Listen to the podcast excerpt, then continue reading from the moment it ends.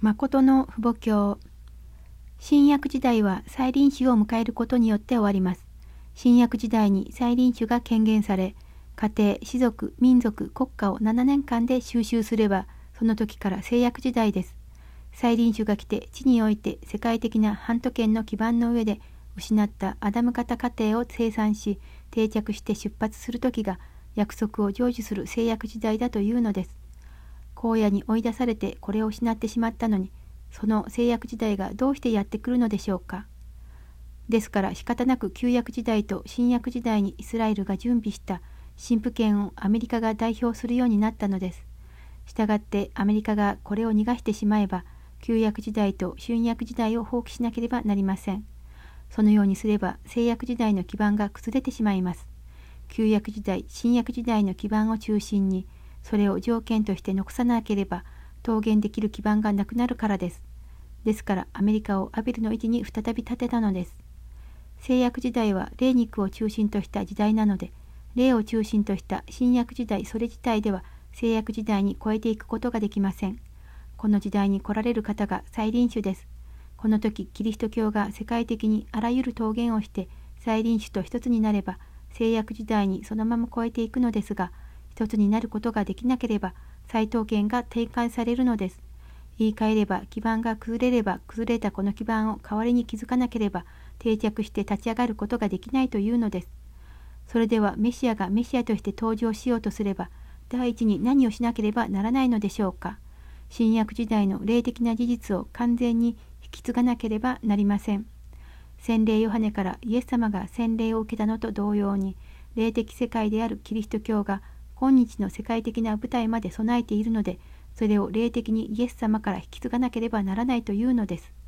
再臨主が霊的な引き継ぎをするとき、そのまま受けるのではありません。その方は全てに勝たなければなりません。サタンに勝たなければならず、霊界にいる大勢の霊人たちがすべて自然屈服する基盤を築かなければならないのです。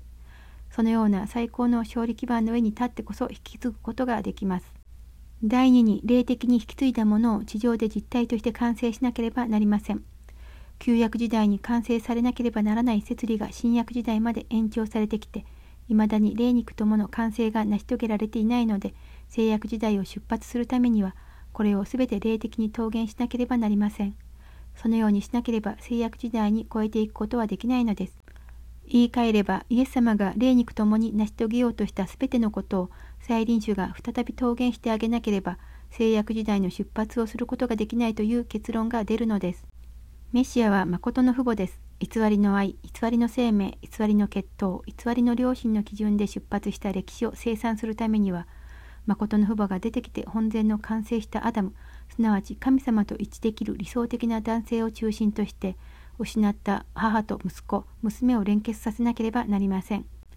第二次世界大戦終結直後エヴァ母の代表国家のイギリスとアベルの代表国家のアメリカそしてカインの代表国家のフランスを中心としてキリスト教文化圏が統一転化を成就したのですがその時にお父様と一つにならなければなりませんでしたお父様と一つになっていれば共産権は出てきませんこれを40年で桃源復帰するのです。神父権を失ったのでお母様を中心としてアベル国家のアメリカを収集しなければなりません。お父様の妻は世界を代表した誠の母にならなければなりません。そのためには失ったイギリスを取り戻さなければならず、失ったアメリカを取り戻さなければならず、失ったフランスを取り戻さなければならないのです。失った連合国の基盤、統一世界の神父権の基盤を取り戻さなければなりません。それで世界と戦って平定し世界的勝利の基盤を築いてその上にお母様を立て誠の父母と制約時代を発表したのです。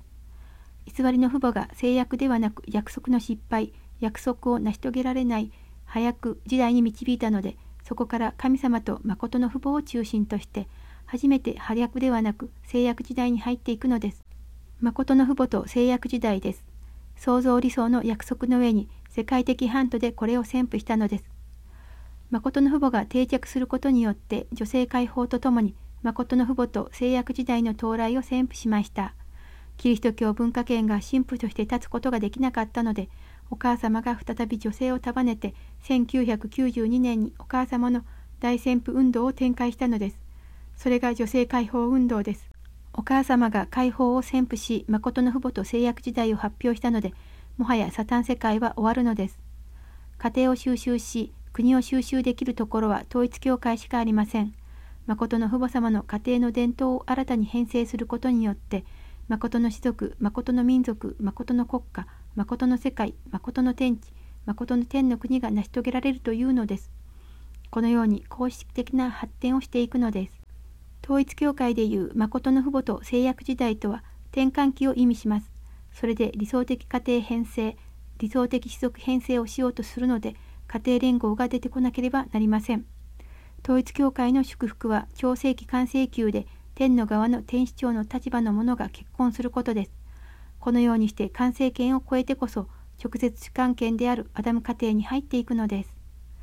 それでお父様も1960年を中心として超世紀完成級を通って完成期に超えていく過程で世界的迫害時代を迎えたのです。その迫害時代を超えて定着しなければなりません。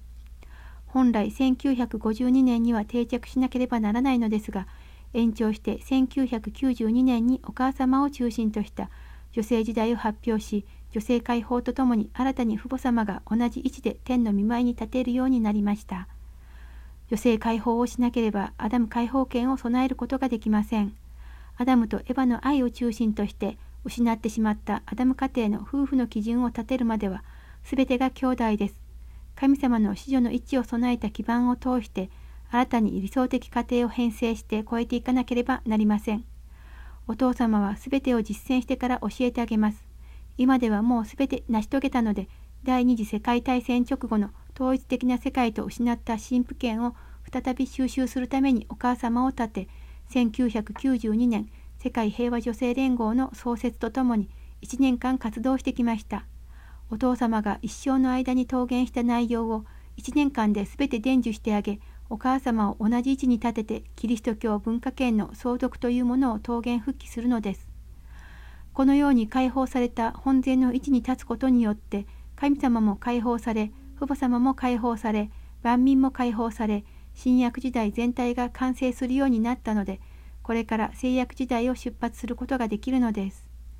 再臨の時までは再臨主一人で来ましたが再臨主がこの地に定着することによって数万人の士族メシアを大敵に配置しました。したがってこれを取り除ける悪魔の勢力はありません。すでに完成した立場で超世紀完成級を超越した完成期完成級で全て配置したので、これから統一天下が現れるようになっています。これをどこに行って定着させなければならないのでしょうか？家庭に帰って定着させなければなりません。これが重要な内容なので、トンパン撃破という言葉を中心として、家庭教会活動を教示してきたのです。女性たちを立ててこれを再び整備しています。